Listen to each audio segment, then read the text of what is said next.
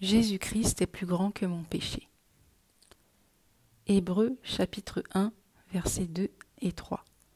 Dieu nous a parlé par le Fils en ces jours qui sont les derniers, ce Fils qui est le rayonnement de sa gloire et l'expression de son être Dieu, soutient toutes choses par sa parole puissante, après avoir accompli la purification des péchés, il s'est assis à la droite de la majesté divine dans les lieux très hauts. Hébreux chapitre 4 versets 15 à 16. Car nous n'avons pas un souverain sacrificateur incapable de compatir à nos faiblesses, mais il a été tenté comme nous, à tous égards, sans commettre de péché. Approchons-nous donc avec assurance du trône de la grâce, afin d'obtenir miséricorde et de trouver grâce en vue d'un secours opportun. Je n'oublierai jamais le témoignage de cette jeune femme en Christ qui avait posé cette question à Dieu juste après sa nouvelle naissance. Seigneur, cela fait des années que je te cherche, et c'est seulement maintenant que tu te révèles à moi. Pourtant, je priais constamment pour que tu me délivres du péché. Pourquoi avoir pris autant de temps? Et Dieu de lui répondre. Ma fille, cela fait des années que moi je te cherche, et chaque fois que tu venais me supplier de te délivrer du péché, après la prière, tu voulais encore t'en sortir par tes propres forces. Imaginons une personne insolvable dont on vient de payer la dette et qui, aussitôt libérée de ce poids, va se battre en enchaînant des petits boulots, en faisant des prêts, en recherchant du travail juste pour payer la même dette à son ancien créancier. La Bible dit que les actes qui nous condamnaient ont été déchirés à la croix par Jésus-Christ. Colossiens chapitre 2 verset 14. L'accusateur, de nos frères, Satan, a été jeté hors du, du, du ciel. Apocalypse chapitre 12 verset 10. Personne de normal ne sort d'une prison pour y retourner exprès à moins de haïr la liberté, ce qui serait plutôt bizarre, n'est-ce pas? Or là, où est l'esprit du Seigneur, là est la liberté. De Corinthiens chapitre 3 verset 17. Ce même esprit nous a affranchis de la loi du péché, selon laquelle je fais le mal que je ne veux pas faire. Romains chapitre 7 verset 8.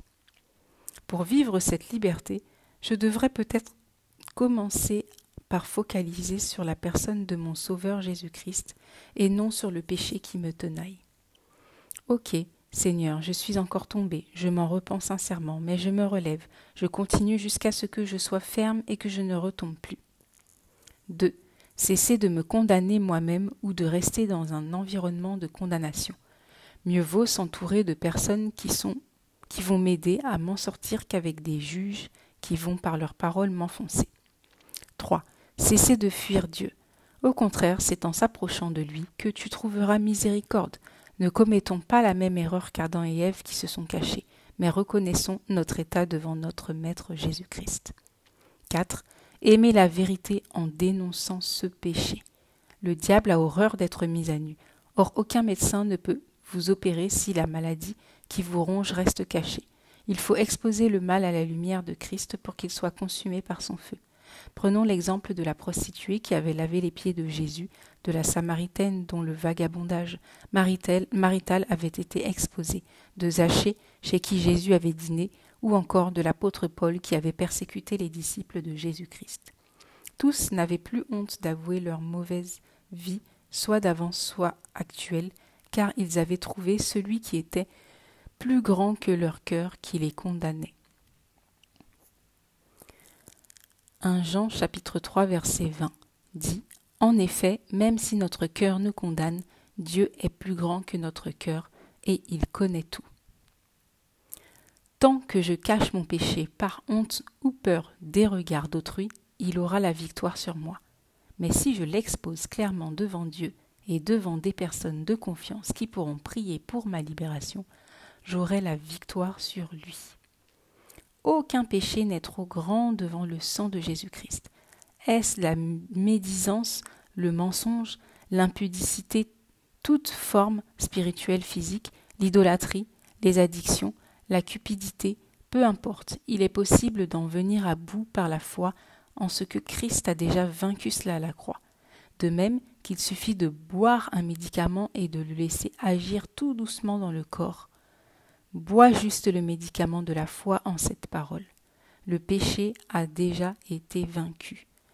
Ne te bats plus contre lui et laisse la parole de Dieu agir dans ton âme et dans ton corps.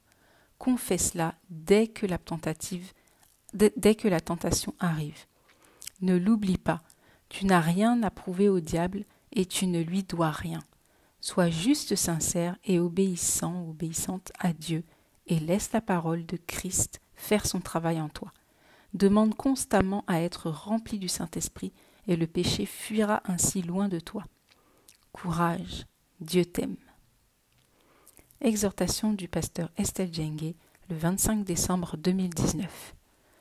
À la lecture, c'était Marinella, votre sœur en Christ. Merci d'avoir écouté.